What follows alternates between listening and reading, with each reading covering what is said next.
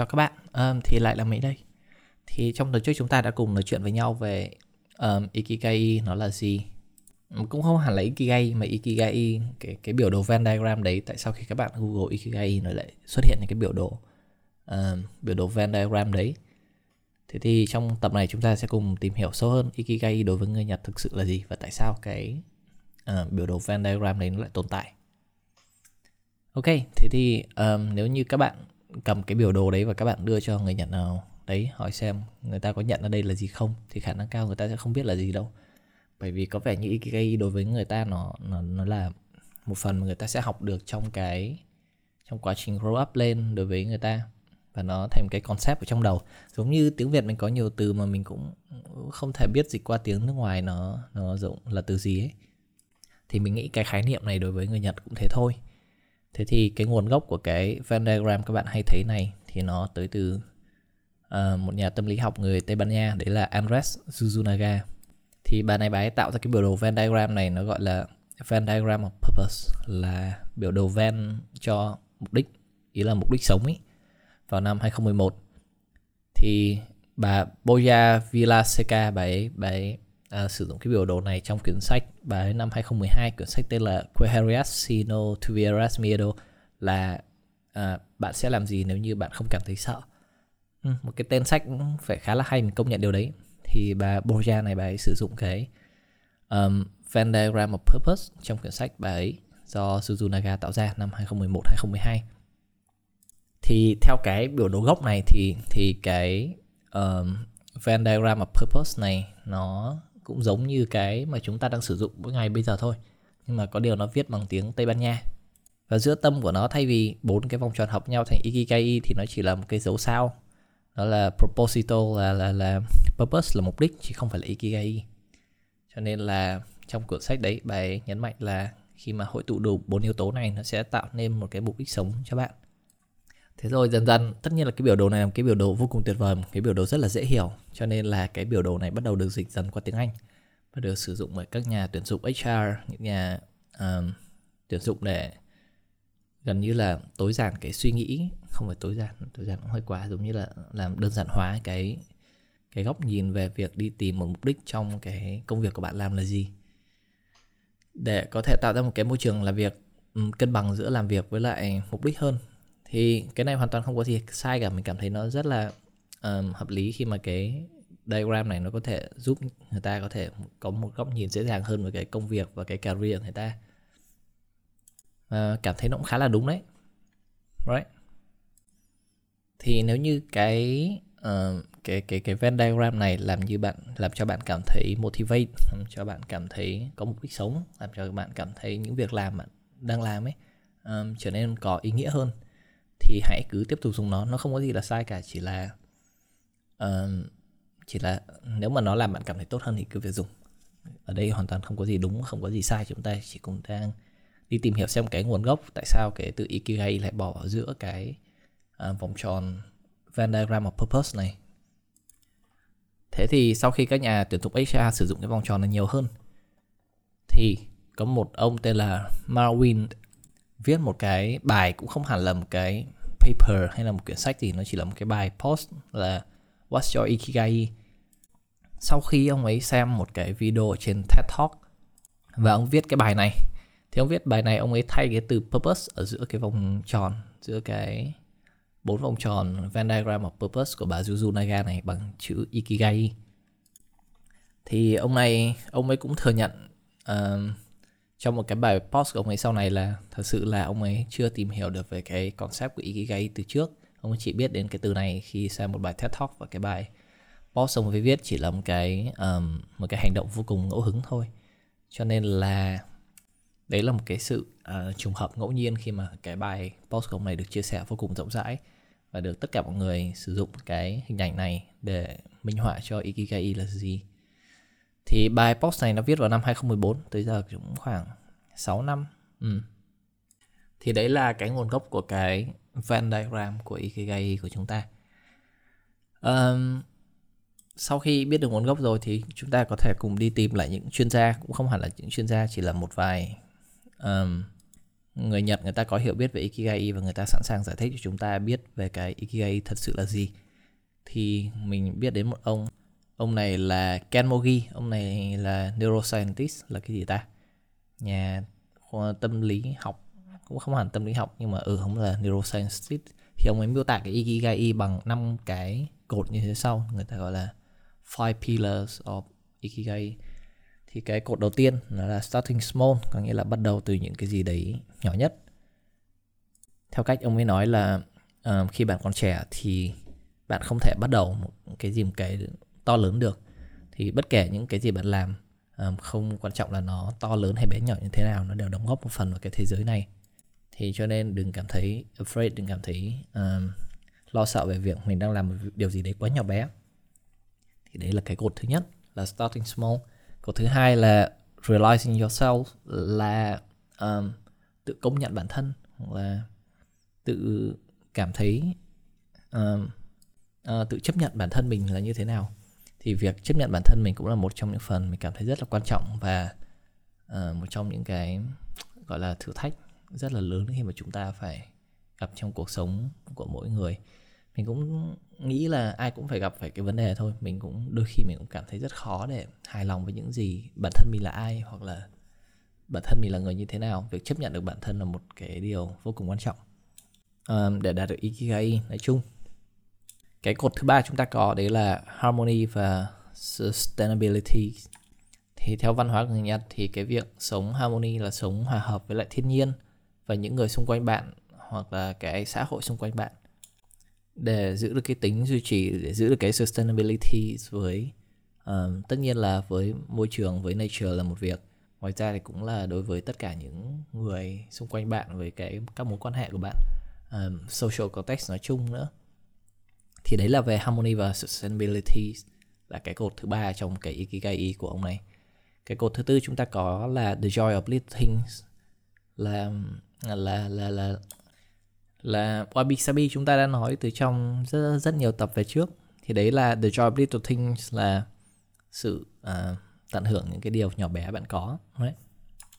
Và cái cuối cùng là cột thứ năm chúng ta có là being in the here and now à, cái này thì mình cũng đã nghĩ là mình sẽ để dành một tập để nói riêng về nó nhưng mà nó là một cái thứ mình rất là quan trọng mình mới học trong khoảng một vài năm gần đây.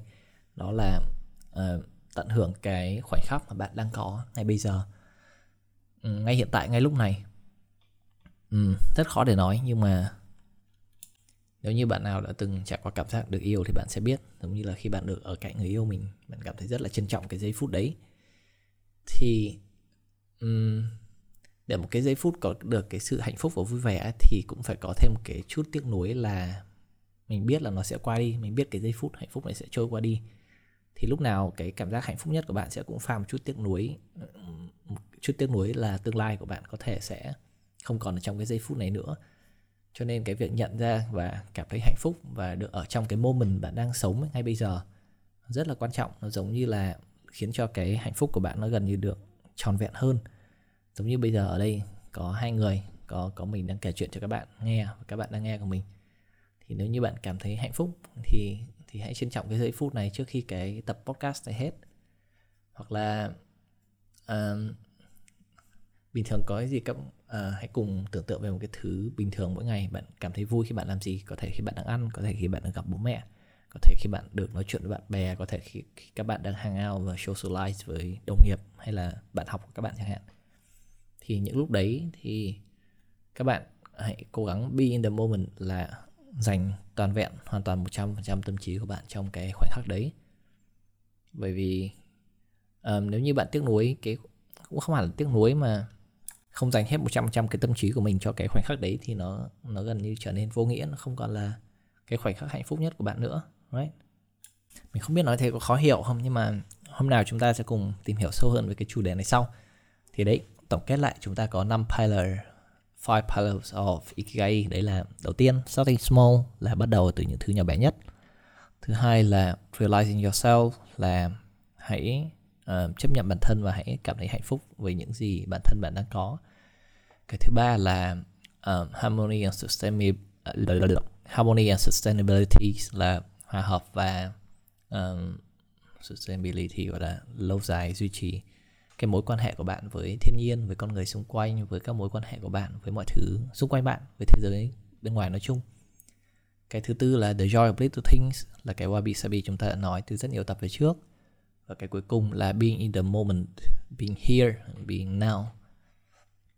Đấy là khái niệm của um, Ken Mohi trong quyển sách kia là The Little Book của Ikigai. Cái sách này nó viết theo cùng cái format của cái The Little Book of higa cũng là một cái phong cách sống của người Đan Mạch mình đã nói rất lâu trong những tập lâu, lâu về trước. Thì mình cảm thấy nó cũng cho mình một cái góc nhìn tổng quan hơn là bốn cái vòng tròn kia và nó không chỉ uh, xoay quanh cái công việc của bạn nữa mà nó gần giống như là xoay quanh về cái cuộc sống của bạn hơn right?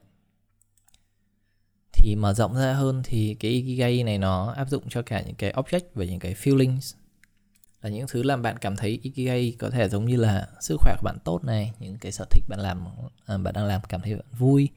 Khi bạn có một gia đình vui vẻ và với nhau khi bạn có rất nhiều người bạn xung quanh bạn khi bạn có một uh, vị trí xã hội tốt đấy là những cái kiểu object là những cái uh, gọi là vật chất xung quanh bạn là bạn cảm thấy ikigai.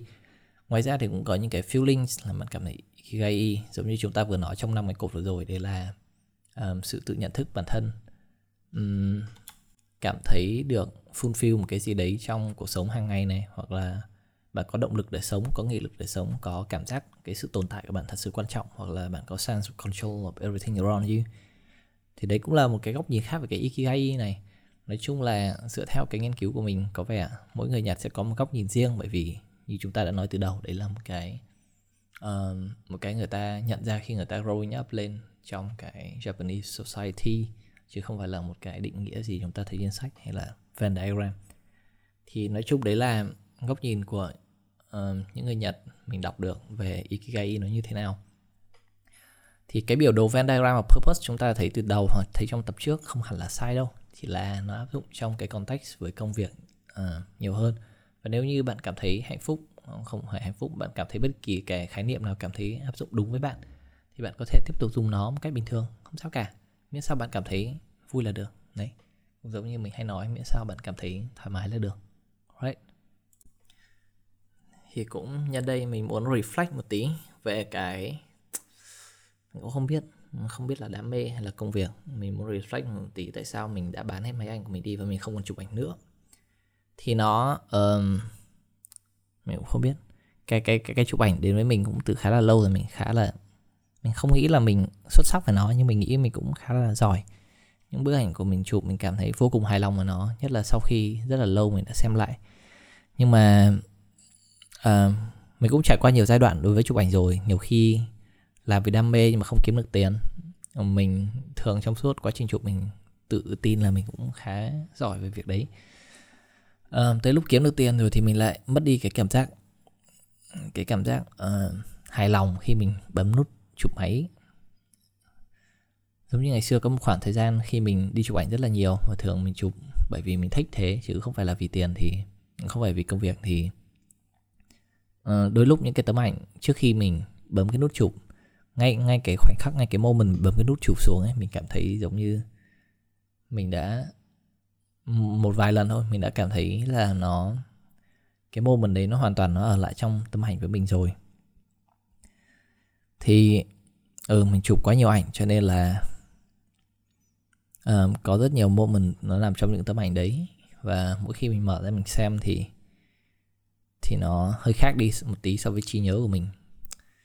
Thì đấy trí nhớ con người là một thứ rất dễ bị uh, manipulate rất dễ bị điều khiển. Cho nên là uh, trong những tấm ảnh đấy có vẻ như có vẻ như mọi thứ nó đã khác so với lại những gì mình tưởng tượng hoặc những gì mình nhớ cho nên là mình cũng đã không còn giữ máy ảnh nữa và mình muốn mình muốn là mỗi giây phút tiếp theo của mình mình sẽ cố gắng being here now như chúng ta nói hồi nãy being in the moment.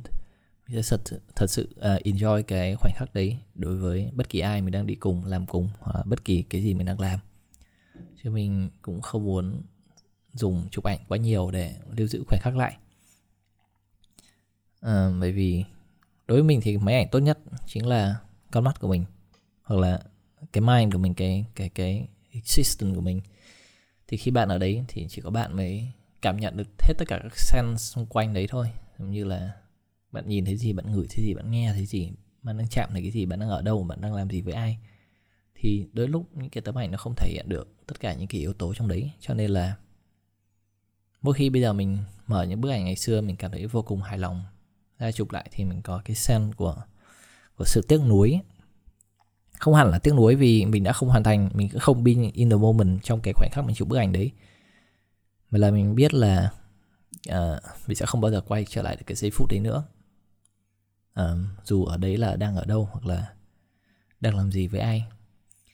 Thì yeah mình cảm thấy chụp ảnh uh, tất nhiên là nếu như mà nó mang cho bạn joyful mang cho bạn niềm vui thì các bạn hãy cố gắng tiếp tục làm nó còn nếu như đối với mình đối với mình thì những cái bức ảnh của mình đã cho mình quá nhiều joyful ngay cái moment ngày xưa rồi để đến bây giờ khi mình nhìn lại thì nó không còn um, nó không còn cảm giác vui như cũ nữa. Thì mình nghĩ mình nên tạm nghỉ một thời gian để để có thể um, reflect lại bản thân hơn và có thể nhìn nhận lại cái cái capture moment bằng máy ảnh một cách chín chắn hơn. Đại loại thế thì đấy nói chung linh tinh một tí thì chúng ta lại quay lại ikigai. Đấy là năm pillar như chúng ta đã nói hồi nãy. Thì đấy là một góc nhìn của những người nhật. Tùy theo các bạn các bạn cảm thấy cái nào làm các bạn cảm thấy um, thoải mái hơn là được. Không nhất thiết phải bắt buộc theo một cái concept nào cả. Bởi vì mỗi người sẽ có một góc nhìn khác nhau và có một ý kiến khác nhau về mọi vấn đề right thế thôi hơi lan man một tí thì đấy tất cả là những gì mình có trong tuần này. Hẹn gặp các bạn vào tuần sau. Thì tuần sau mình sẽ ra hà nội uh, có vẻ bây giờ ngoài đấy đang hơi lạnh một tí. Thì không biết mình sẽ có ghi âm được cái gì không nhưng mình sẽ cố ghi âm cho các bạn kiểu travel podcast kiểu giống như mình sẽ đi ra đường phố vào lúc khoảng nửa đêm xong kể cho các bạn nghe tất cả những gì mình nhìn thấy. Như đấy cũng là một cái thể loại topic uh, một cái loại um, podcast khá là hay.